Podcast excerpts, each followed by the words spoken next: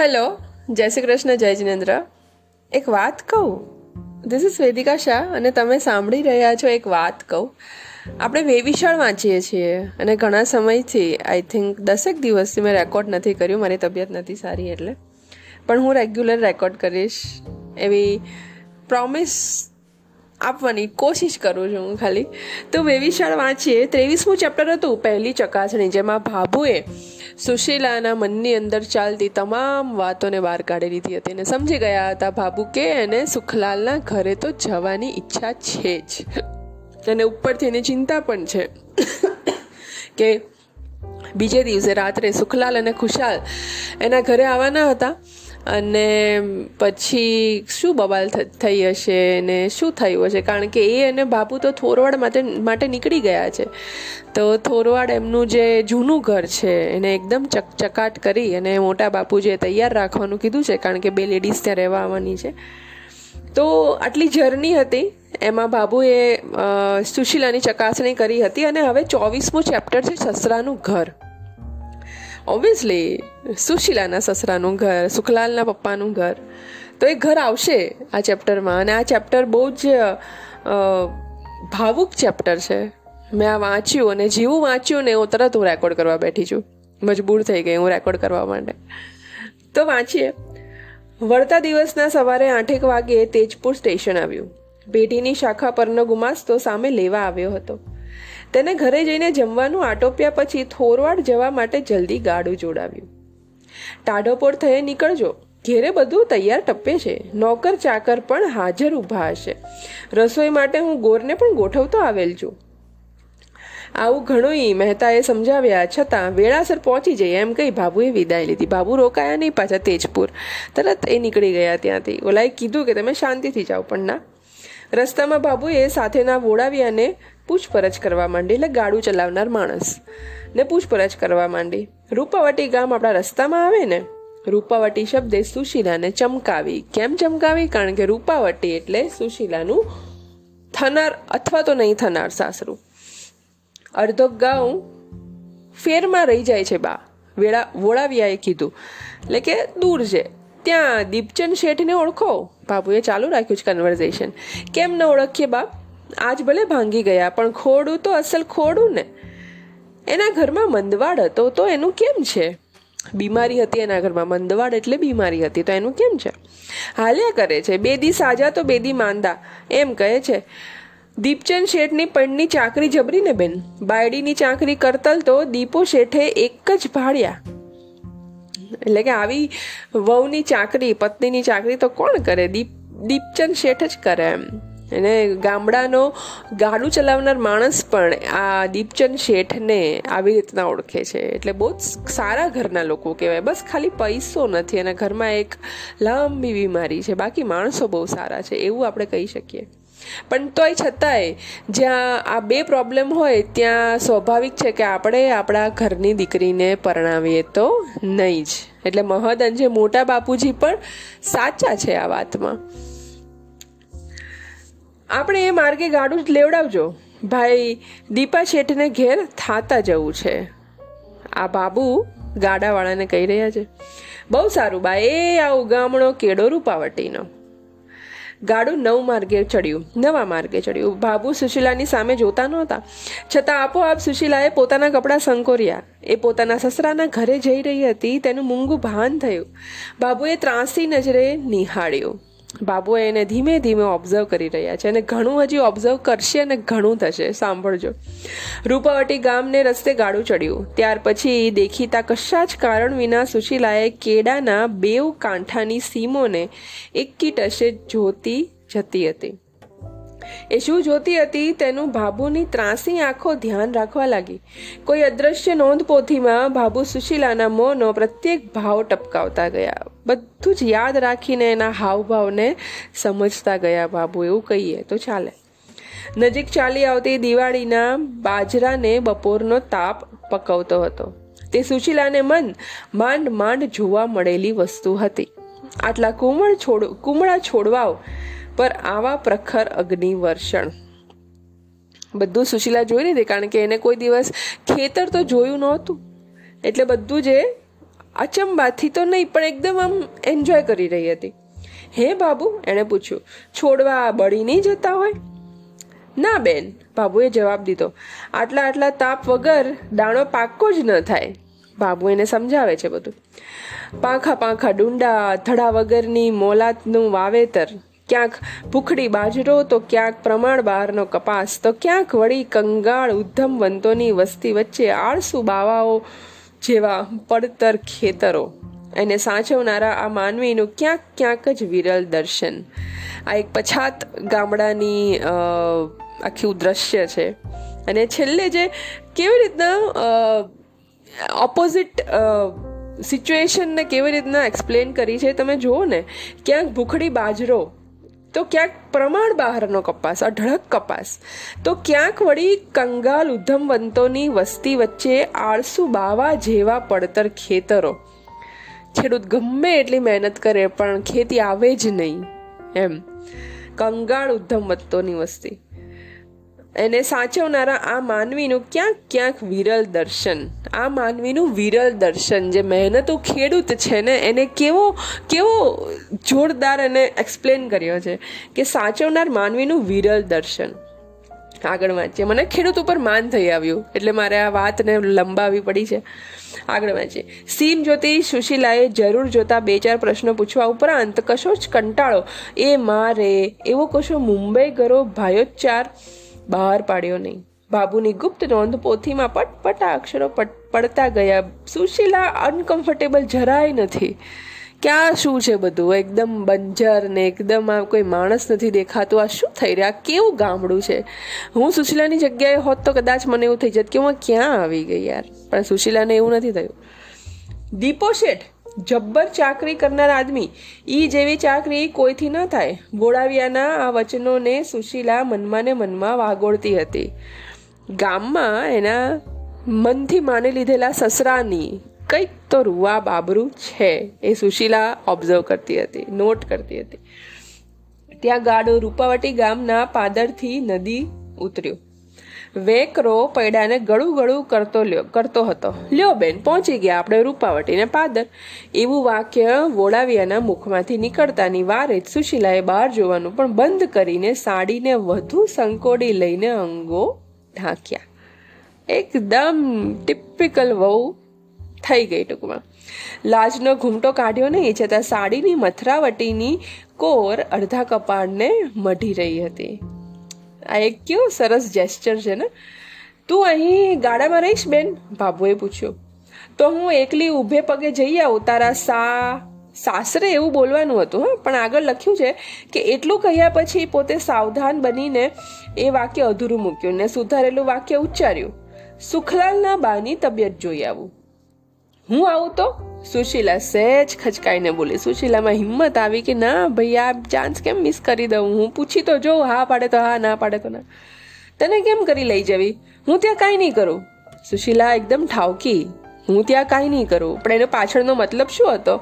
એવો દેખીતો, એવો શબ્દનો દેખીતો અર્થ કાંઈક, કાંઈ કાંઈ જ નહોતો. છતાં એ વાક્ય એક એવો ભાવ પ્રકટ કરવાને વપરાયું હતું કે હું ત્યાં આવીને બહુ જ વિનયપૂર્વક વર્તીશ. આ સુશીલાના શબ્દો હતા ત્યાં આવવા માટેના. મંદવાડ વાળામાં વાળા ઘરમાં તું ક્યાં આવીશ? અકળાઈ જઈશ. બાબુએ ના પડી કે ત્યાં તું બીમારી બીમારી વાળું ઘર છે, તું શું આવીને કરીશ એમ.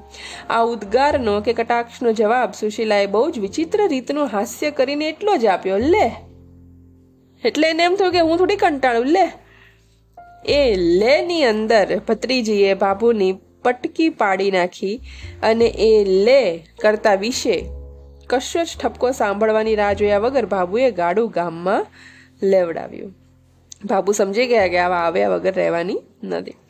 ગામના દરવાજા દાખલ થતાં જ એક જનોની ખૂંટિયાએ ગાડાના ગુલામ બળદને પોતાની આઝાદીનો ચમત્કાર બતાવતું ગળું ઘુમરાવ્યું ને ત્રાડ મારી માથું ઉછાળ્યું. ગામડાનું દ્રશ્ય આવી રહ્યું છે ધીમે ધીમે. અસલી જે એનું ગામ છે એનું.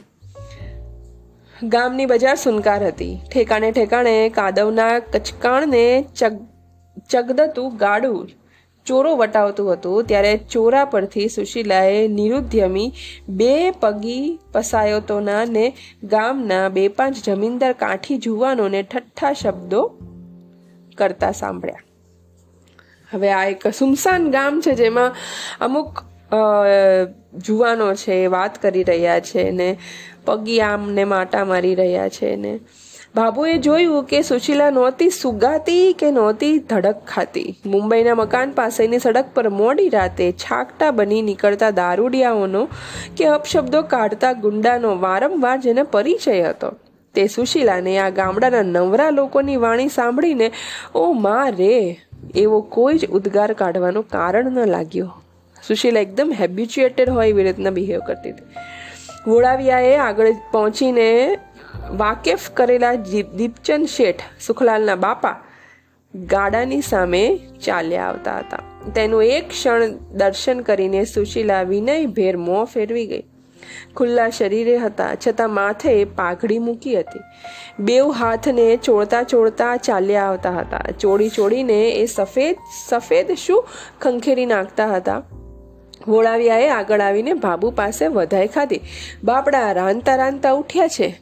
તરત એ ગાડાવાળો જે હતો એણે કીધું કે આ તો રસોઈ કરતાં કરતાં આવીને આવતા લાગી છે.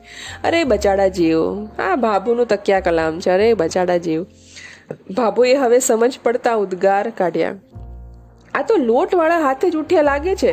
ઠેઠ અટાણે રાંધવાનું? બાબુ વાત તો કરે ને? હા વોળાવિયાએ કહ્યું, વહુ માંદા છે ને વધારામાં મોટી દીકરી સૂરજને તાવ આવે છે, એટલે દવા દારૂ લાવતા કરતાં મોડું થયું લાગે છે. બંને જડા એ દીપચંદ શેઠ, હવે હું એમ નહીં કહું કે સુખલાલના પપ્પા, હવે હું હંમેશા એમ જ કહીશ કે દીપચંદ શેઠ, કારણ કે ખરેખર શેઠ છે. સૂરજ એ નામ સુશીલાને કાને પડતા જૂની સ્મૃતિ સળવળી. કદાચ તમને યાદ હશે, સૂરજનો પત્ર જે આપણે બહુ જ ભાવુક રીતે સાંભળ્યો હતો. સૂરજ નામ તો પોતાના એક વાર કાગળ લખનાર નણંદનું જ હતું. એ સૂરજને પોતે જવાબ કે પહોંચ પણ લખેલ નહીં. એ સૂરજે થોડીક જૂની ફાટેલી ચોપડીઓ મંગાવી હતી, તે પણ પોતે મોકલી નહોતી. એ સૂરજ. તરત સુશીલાને યાદ આવી ગયું, કોણ સૂરજ? આટલો વિચાર થયો ત્યાં તો દીપચંદ શેઠે ગાડાની નજીક આવીને ભાબુ સામે હાથ જોડ્યા. એના મોંની ત્રાંબાવરણી ચામડી સહેજ ઝાંખા પડેલા હાંડાનો રંગ ઝલકાવતી હતી. બેન, બાપા, તું ક્યાંથી? એવા શબ્દો વડે એણે બાબુનો આદર આદર દીધો. જુઓ, આવી તો ખરી ને, કાકા. બાબુએ સામો ટંકો કર્યો. ને, પાછી એકલી નથી આવી? તમારી દીકરીને પણ લેતી આવી છું આ ક્યું ઠરે છે મારી બેટા, સો વર્ષના થાવ. સુશીલા પ્રત્યે આ કહેનાર પુરુષ સમજતો હતો કે વિજયચંદ્ર જેવા કોઈ બીજાને ક્યારની વરી ચૂકેલી આ એક વખતની પુત્રવધુ પર મારો કશોય અધિકાર નથી રહ્યો. અને એ જ અર્થમાં તમારી દીકરી શબ્દો યોજાયા છે. તમારી દીકરી એટલે શું કહેવા માંગે છે કે તમે એના પિયરવાળા છો હવે. તમે એના પિયરવાળા ગામથી છો, એટલે આ તમારી દીકરી છે. અને દીપચંદ શેઠને પણ વાંધો નથી એ વસ્તુ પર, કારણ કે ખબર છે કે વિજયચંદ્ર જેવો જોરદાર છોકરો જો એને વર્તો હોય, તો પછી એ મારી દીકરી જ સાચી છે. એને એવો ફરિયાદ પણ નથી દીપચંદ શેઠને. સુશીલાની મથરાવટીની કિનાર પાદરમાં હતી, તે કરતાં હજુએ વિશેષ નીચી ઉતરી હતી ને એક બાજુએ નજર પરોવીને એ આ પુરુષના લોટવાળા હાથ જ જોઈ રહી હતી. મુંબઈમાં એણે કોઈ દિવસ કોઈ પુરુષને રાંધતો જોયો નહોતો. એણે જોયા હતા માંદી અથવા રજસ્વલા પત્નીઓને પાડોશીની દયા પર છોડીને રેસ્ટોરન્ટમાં જઈને પેટ ભરી લેનાર પુરુષો. રજસ્વલા એટલે પીરિયડ્સમાં થવું અને પોતાના ઘરમાં તો કોઈ પ્રસંગે પુરુષે રાંધ્યું હોય તેવી સ્મૃતિ નહોતી. અહીં તો પાછો આ પુરુષ લોટવાળા એઠા હાથ બહાર મહેમાનોનું સ્વાગત કરવા આવતા પણ શરમાતો નહોતો. સુશીલા બધું નોટિસ કરી રહી હતી કે મારા ઘરમાં તો કોઈ આવી રીતના રસોડામાં કામ નથી કર્યું. ગાડાને ખડકી નજીક લઈ જઈ બળદના જોતર છોડાવ્યા. એ પછી બંને સ્ત્રીઓ ઉતરીને અંદર ગઈ. દીપચંદ શેઠ ગાડાવાળાને, હાલો ભાઈ, નિરણની ગાંસડી લઈ જાઓ. એમ કંઈ અંદર આવ્યા અને ઓસરીમાં જટ જટ ઠોડ્યો ઢાળી ઉપર ધડકી પાથરી મહેમાનોને કહ્યું, બેસો બાપા. આ બધું એકસાથે થયું. ક્યાં છે મારા કાકી? બાપુએ પૂછ્યું. કે હવે જેની ખબર કાઢવા આવ્યા છીએ, મંદવાડ બીમારી જેને વરી છે, એ ક્યાં છે? બેસો ને બેન. પછી એ જે, એ ત્યાં છે, ત્યાં લઈ જાઉં છું, ઉતાવળ શી છે? ના ના, કાકા, ત્યાં એની પાસે જઈને જ બેસીશું. ત્યાં બેસવા કરતાં બેન અહીં ઠીક છે. પણ શું કારણ છે? મંદવાડ વધ્યો છે ખરો ને, એટલે કંઈક ગંદકી પણ વધે ને, ઓરડામાં હવા બગડેલી હોય. બિચારો પુરુષ. કેટલું ધ્યાન રાખી રહ્યો છે મહેમાનોનું, હે? કે અંદર નહીં આવતા તમે, બીમાર છે ને મારી પત્ની. અને એટલી બીમારીમાં વાસ આવતી હશે એમ, હવા બગડેલી હોય, ઓરડાની તમે ના, લ્યો હવે રાખો ને કાકા, એમ કરીને બાબુએ વાત ઉડાડી દીધી. વાંચું છું. એમ બોલતા બાબુ ઘરની અંદર ચાલ્યા. પછી પછવાડે સુશીલા ચાલી. મારા સોગનબેન રોકી લીધા કદાચ. એમ બોલતા દીપચંદ શેઠે બાબુને એક ઘડી સાત ખમો, પછી હું તમને લઈ જાઉં, અબ ઘડી. કે ઊભા રહે, ઊભા રહો. દરવાજે રોકી લઈએ ને આપણે, કે ઊભા ઊભા રહો. આપણે આમ કોઈક અંદર આવતું હોય ને, ના થાય કે હું પેલા બધું ઘરમાં વ્યવસ્થિત કરી નાખું, તો કે ઊભા રહો બે ઘડી એમ. એમ બોલી દૂરના એક ઓરડામાં દોડતા જઈ ઉતાવળે ઉતાવળે એક નળિયામાં ચૂલાનો દેવતા મૂકી તે પર લોબાન ભભરાવ્યો અને ત્યાં ખાટલે સૂતેલ પત્નીને ખબર આપ્યા. ચંપક શેઠના વહુ આવેલ છે ભેળા સુશીલા છે. તને આજ સુધી કહ્યું નથી, તે કહી દઉં છું. સુખલાલના સગપણની હું મુંબઈમાં ફારગતી આપીને જ આવેલો હતો. એ ધ્યાનમાં રાખીને જ વાતું કરજે. તમે વિચાર કર્યો મિત્રો, કે આ ભાઈએ એની બીમાર સ્ત્રીને હજી એવું નથી કીધું કે એના છોકરાનું સગપણ તૂટી ગયું છે. હવે સુશીલા આવી છે. વાતનું વતેસર ના થાય. એટલે કે છે કે શુક્લાલના સગપણની ફારગતી કરીને આવેલો હતો. એટલે હવે તું વ્યવસ્થિત વાત કરજે. આટલા બધા સમાચાર એક બીમાર સ્ત્રીને આપી દીધા જે એટલી બધી લાગણીશીલ છે. આ લાગણીશીલ સ્ત્રી છે, એનું આગળ ડિસ્ક્રિપ્શન પણ આવશે. એવી ભલામણ કરી, બહાર આવી. સુખલાલ શેઠે ભલામણ કરી, બહાર આવ્યા. ચાલો બેન, હવે પધારો. એ શબ્દે એણે બે મહેમાનોને પત્ની પાસે લીધા. ધડકી પાથરી દીધી ને પછી જલ્દી પોતે સામેની ઓસરી એક ઓડા પર પહોંચ્યા. ત્યાં પથારીએ સૂતી સૂતી તાવમાં લોચતી પુત્રીને પણ એને સૂચના આપી દીધી. સૂરજ, બેટા, મહેમાન આવેલ છે. હમણાં તને અહીં મળવા આવશે, પણ એને ભાભી ભાભી કરીને બોલાવીશમાં હો કે? એને એવા વેણ સારા ના લાગે. હવે સૂરજને પણ કેવું પડે છે, બિચારી તાવમાં કદાચ ક્યાંક સૂતી હશે સામેના ઓડા પર. એટલે કે તું એને ભાભી ભાભી ના કહેતી, બસ, બીજું તાર જે કરવું એમ. હે? કોણ હે બાપા? કોણ ભાભી? સુશીલા ભાભી? સુરજ છે, નાની છોકરી છે અને ઉત્સાહી છે. સૂરજ તાવ ભર્યા સળગતા લોચન જોરથી ખોલીને પૂછવા લાગી. એટલી એક્સાઇટેડ છે છોકરી. એ હે છુછીલા ભાભી. સૂરજની પથારી પાસે બેસીને એના કપાળે પોતા મૂકતો એક છ વર્ષનો છોકરો જોરથી બોલી ઉઠ્યો. હવે આ નવું કેરેક્ટર છે સુખલાલ? પછી સુશીલા અને પછી આ છ વર્ષનો છોકરો. અને એણે પોતાની પાસે બેઠેલી ચાર વર્ષની છોકરીને કહ્યું, એ હે પોટી, સુશીલા. બંને જે બાળકો હતા, એક છ વર્ષનો છોકરો એની બાજુમાં ચાર વર્ષની છોકરી, એટલે સુખલાલને ટોટલ ત્રણ ભાઈ બહેન હતા. એટલે એ બંને ત્રણેય ત્યાં ઊભા હતા, બેઠા હતા, ત્યાં હતા ટૂંકમાં. અને ખુશ થઈ ગયા. અરે ભાઈ, સૌ એક સામટા ગાંડ્યા થયા કે? એમ કરીને બાપ ત્રણે બાળકોને સમજાવવા બેઠો. કોઈને ભાભી ભાભી નહીં કહો તો હું તમને રોટલી માથે ગોળ દઈશ. લાલચ આપી દીધી દીપચંદ શેઠે કે રોટલી માટે હું તમને ગોળ દઈશ. આપણા ઘરમાં કોણ ખાય છે ગોળને રોટલી? નાના હતા ત્યારે ખાતા હતા કારણ કે આપણને શાક નહોતું ભાવતું. અને આ લોકો ગોળને રોટલીને મિષ્ટાન સમજે છે. એને એની લાલચ આપી રહ્યો છે. આ એક બાપ એના ત્રણ છોકરાને. એટલે જબરજસ્ત વાત છે. છોકરા બાપનો ઠપકો સમજ્યા વગર જ ચૂપ થઈ બેઠા. ને પિતા પાછો સામી પડસાળે ચાલ્યો. એણે એક ઢાળિયામાંથી ઘાસના પૂળા બહાર કાઢી જથ્થો ખડક્યો ને પછી અંદર રસોડાને ઓરડે પ્રવેશ કરવા જાય છે, ત્યાં તો એણે સળગતા ચૂલા પર તાવડી મૂકીને અધૂરા રહેલા લોટને પાણીમાં મસળતું કોઈક દીઠું. અરે બાપ બાપ! એટલું બોલીને પાછા ફરી બહાર નીકળ્યા. કોઈક હતું ત્યાં એમ. પત્નીની પથારીવાળા ઓરડામાં જઈ બેબાકડા થઈને પૂછ્યું, ચૂલે કોને? સુશીલાને બેસાડેલ છે? ના ના, બેસારાય કાંઈ. હું એવી અણસમજુ છું. બસ આવો ટોન છે, જે કોનો હોઈ શકે? સુશીલાની કદાચ થનાર સાસુનો. અરે, આ બેઠા બેઠા લોટ મસળે છે. એટલું જ બોલીને દીપચંદ શેઠ ઘરની બહાર નીકળી ગયા. એક ઢાળિયામાં, એટલે કે કોટમાં એક વાછડી બાંધી હતી. તેની પાસે જઈ એના ગળા પર હાથ ફેરવતા ઊભા રહ્યા. મા વગરની એ મોટી કરેલી વાછડી દીપા શેઠના મોં સામે પોતાનું ખજવાળતું માથું ઊંચું કરતી હતી, ત્યારે એની પશુ દ્રષ્ટિ? આ માનવીની આંખોના પાણી જોઈ શકતી હતી કે કેમ તે ચોક્કસ ન કહી શકાય તેવી વાત છે. કેમ કે એને પશુ સંસારના પૂરા અનુભવી, કેમ કે અમે પશુ સંસારના પૂરા અનુભવી નથી. હવે થયું છે એવું કે સુખલા દીપચંદ શેઠને એવું લાગે છે કે અંદર કોઈ છે રસોડામાં. પણ એની પત્ની એમ કહે છે કે હું કાંઈ થોડી બેસાડું, હું કંઈ અણસમજું છું. તો કે ના ના, બેઠા બેઠા લોટ મસળે છે. પણ હવે દીપચંદ શેઠ બિચારા શું કરે? હવે ક્યાં જાય? તરત બાર વાછડી પાસે જાય છે ને વાછડીને જાણે પોતાના મનની વાત કહેવાની હોય ને, એવી રીતના એ એની સામે જોઈ રહ્યા છે ને વાછડી બિચારી મા વગરની છે અને એ પણ સુખલાલના પપ્પાની સામે જોઈ રહી છે. તો આ આવી એક એટમોસ્ફિયર થઈ ગયું છે ઘરનું. છેલ્લા ઘણા મહિનાઓથી ચૂલે બેસવાના અનેક દિવસો દીપચંદ શેઠને ભાગે આવી રહ્યા હતા. મુંબઈ ગયાના પૂર્વે, એટલે કે સૌથી પહેલાં જ્યારે દીપચંદ શેઠ આવ્યા હતા મુંબઈ, તરત, વેવાઈના ઘરે, ત્યારે. ત્યારે બેશક ચૂલે બેઠા બેઠા અને પોતાનો છુટકારો કરવા આવનાર પુત્ર વધુની વારંવાર કલ્પનાઓ કરી હતી. બટ ઓબ્વિયસ છે કે એને એમ હોય કે ઘરમાં કોઈ સ્ત્રી આવી જાય તો હું આ કામમાંથી છૂટું.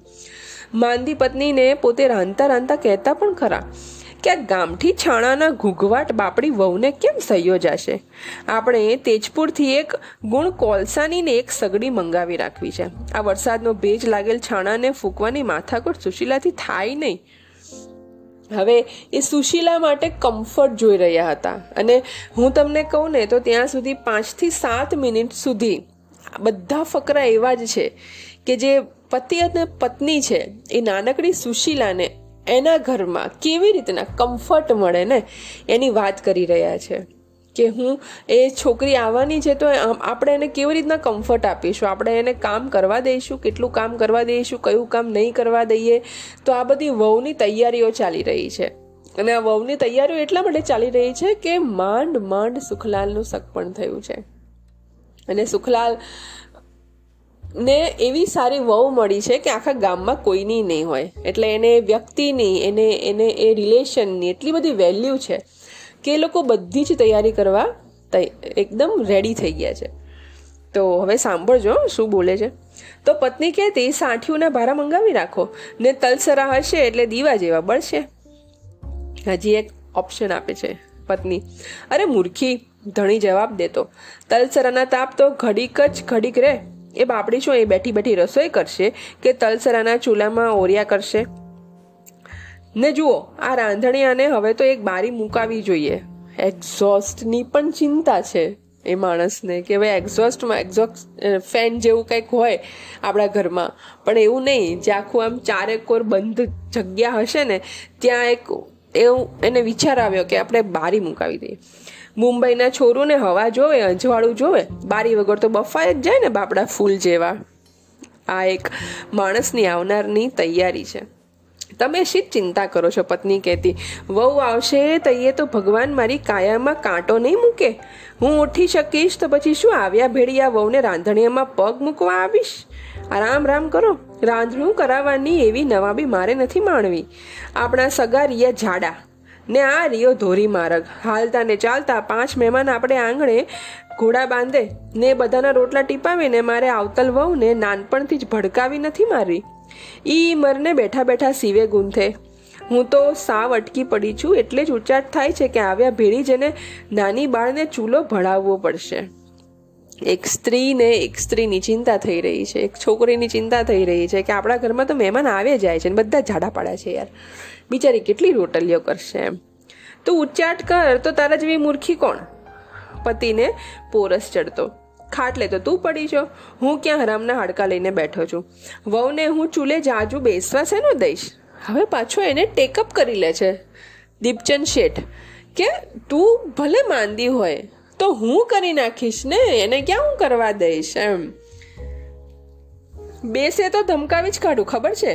એ તો આપણી સૂરજ ટેલ ટપોરો કર્યા કરશે ને હું તો વહુ રાંધે છે, વહુ રાંધે છે, એવો ડોળ કરી રાખું. પાંચ, દસ કે પચીસનું રાંધણીઓ પોર દી ચડીએ ઉડાડી દઈશ. એટલે અંદર અંદર આ લોકો સુશીલાને આટલી બધી હેલ્પ કરશે કે જ્યારે એના ઘરમાં મહેમાન હશે ત્યારે ખુદ સસરા રાંધવા આવશે. અને પછી એમ કહેશે કે વહુ તો રાંધે છે, આવશે હમણાં. અને પછી અંદર રસોડામાં સૂરજને કહી દઈશ કે જાને તું તેલ ટપોરા કર્યા કર, અંદર વાસણનો અવાજ કર્યા કર. હું એમ કહીશ કે વહુ રાંધે છે, પણ મેં તો રાંધી દીધું હશે. આ એ લોકોનો પ્લાન છે. કેટલા ભોળા લોકો અને કેટલી ઝીણવટ ભર્યું પ્લાનિંગ એમ હું પેપડીને ખાનારો નથી. વહુની કિંમત તારે છે, મારે શું નથી? આ વહુ વગરના તો ડુંગરશીના સાત સાત દીકરા નિર્વંશ ચાલ્યા ગયા. હવે વહુની કિંમત શું માંગે, આ કાઢે છે આ લોકો એ આવ્યું હા?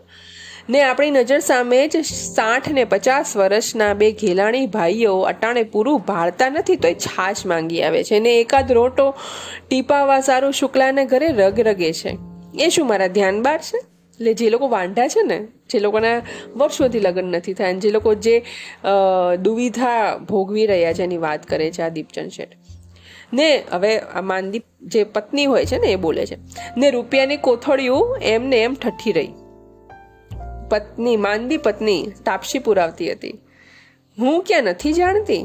આ તાપસી પુરાવતી હતી એ પણ આવડ અમારા ઘરમાં બોલાય છે કે આપણે વચ્ચે કાંઈક બોલતા હોઈએ અને હવામાં હવા નાખીએ આપણે. એને કહેવાય તાપસી પુરાવવું.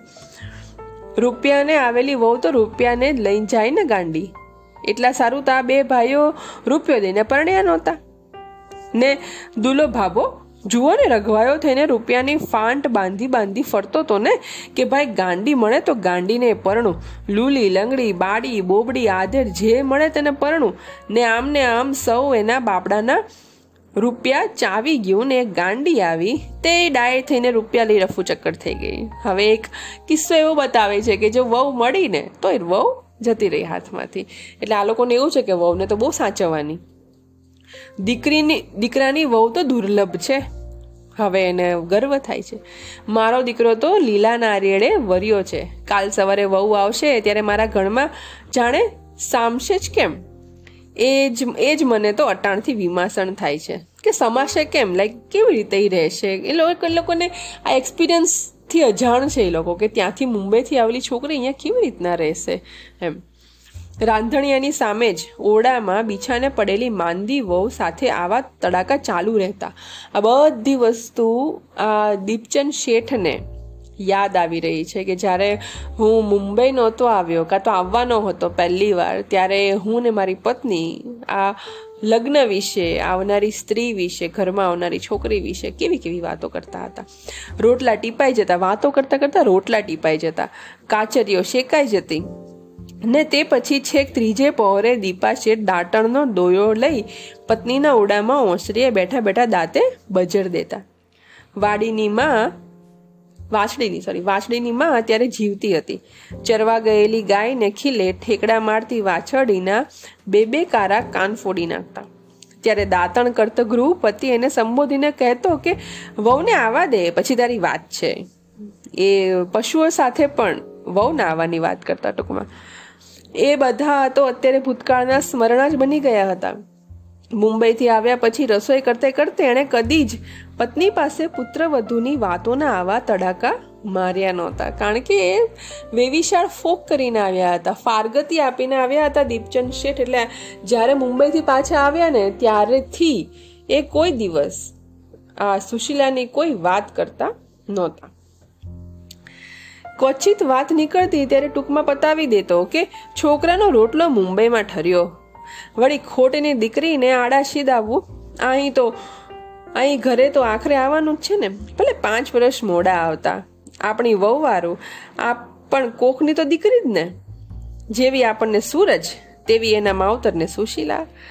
ટાળી દેતા વાતને કે ભાઈ દીકરો ત્યાં કમાવી, કમાય છે હવે. તો ભલે કમા તો કમાઈને આવે એમ. આથી વધુ પેટ એણે પત્નીને આપેલું નહીં. આથી વધુ પેટ પત્નીને આપેલું નહીં, એનો મતલબ કે આથી વધુ સિક્રેટ કીધું નહીં એને. આપણે નથી કહેતા કે જેના મનમાં બહુ બધી વાત રહે શેર ન કરે, એનું પેટ મોટું હોય. એટલે આ એક ભાષા છે. આવું બોલે અમારા ત્યાં કે આથી વધુ પેટ આપ્યું નહીં એમ. સૂરજને એણે કહેલું કે, બેન, તારા ભાભીએ ચોપડીઓનું પોટકું બંધાવી દીધેલું, પણ હું જ ભૂલકણો. તે પડ્યું રહ્યું. પેલું સૂરજને એમ ન થાય ને કે સુશીલાએ કાંઈ આપ્યું નથી. એટલે એને ખોટે ખોટું એક બાપે કહી દીધું હતું દીપચંદ શેઠે કે હું ભૂલી ગયો છું એમ. ને પોતાના પ્રાણને એણે પડકારીએ રાખેલો કે વાણિયા પોતાને કહેતો દીપચંદ શેઠ. શું કહેતો?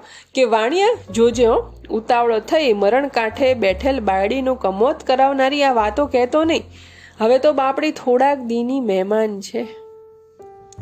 એમ કહીને એના દીકરાની દીકરાની સગાઈ તૂટી છે, વેવિશાળ તૂટ્યું છે એવું કહીને એ મળતા મળતા કમોત કરાવનારી બાયડીને એવું કહેવા નહોતો માંગતો.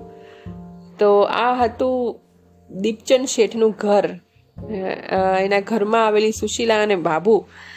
એની બીમાર પત્ની અને એના બીજા ત્રણ બાળકોની વાત. ચૌદમું ચેપ્ટર સસરાનું ઘર. આ એના સસરાનું ઘર છે. તો જોઈએ આગળ. પચીસમું ચેપ્ટર છે મળતા મુખમાં પ્રતિજ્ઞાનું પાણી. તો શું થાય છે? હવે હજી આ ઘરમાં થશે કાંઈક ને કાંઈક તો. તો જોઈએ હવે આગળના એપિસોડમાં ત્યાં સુધી બાય બાય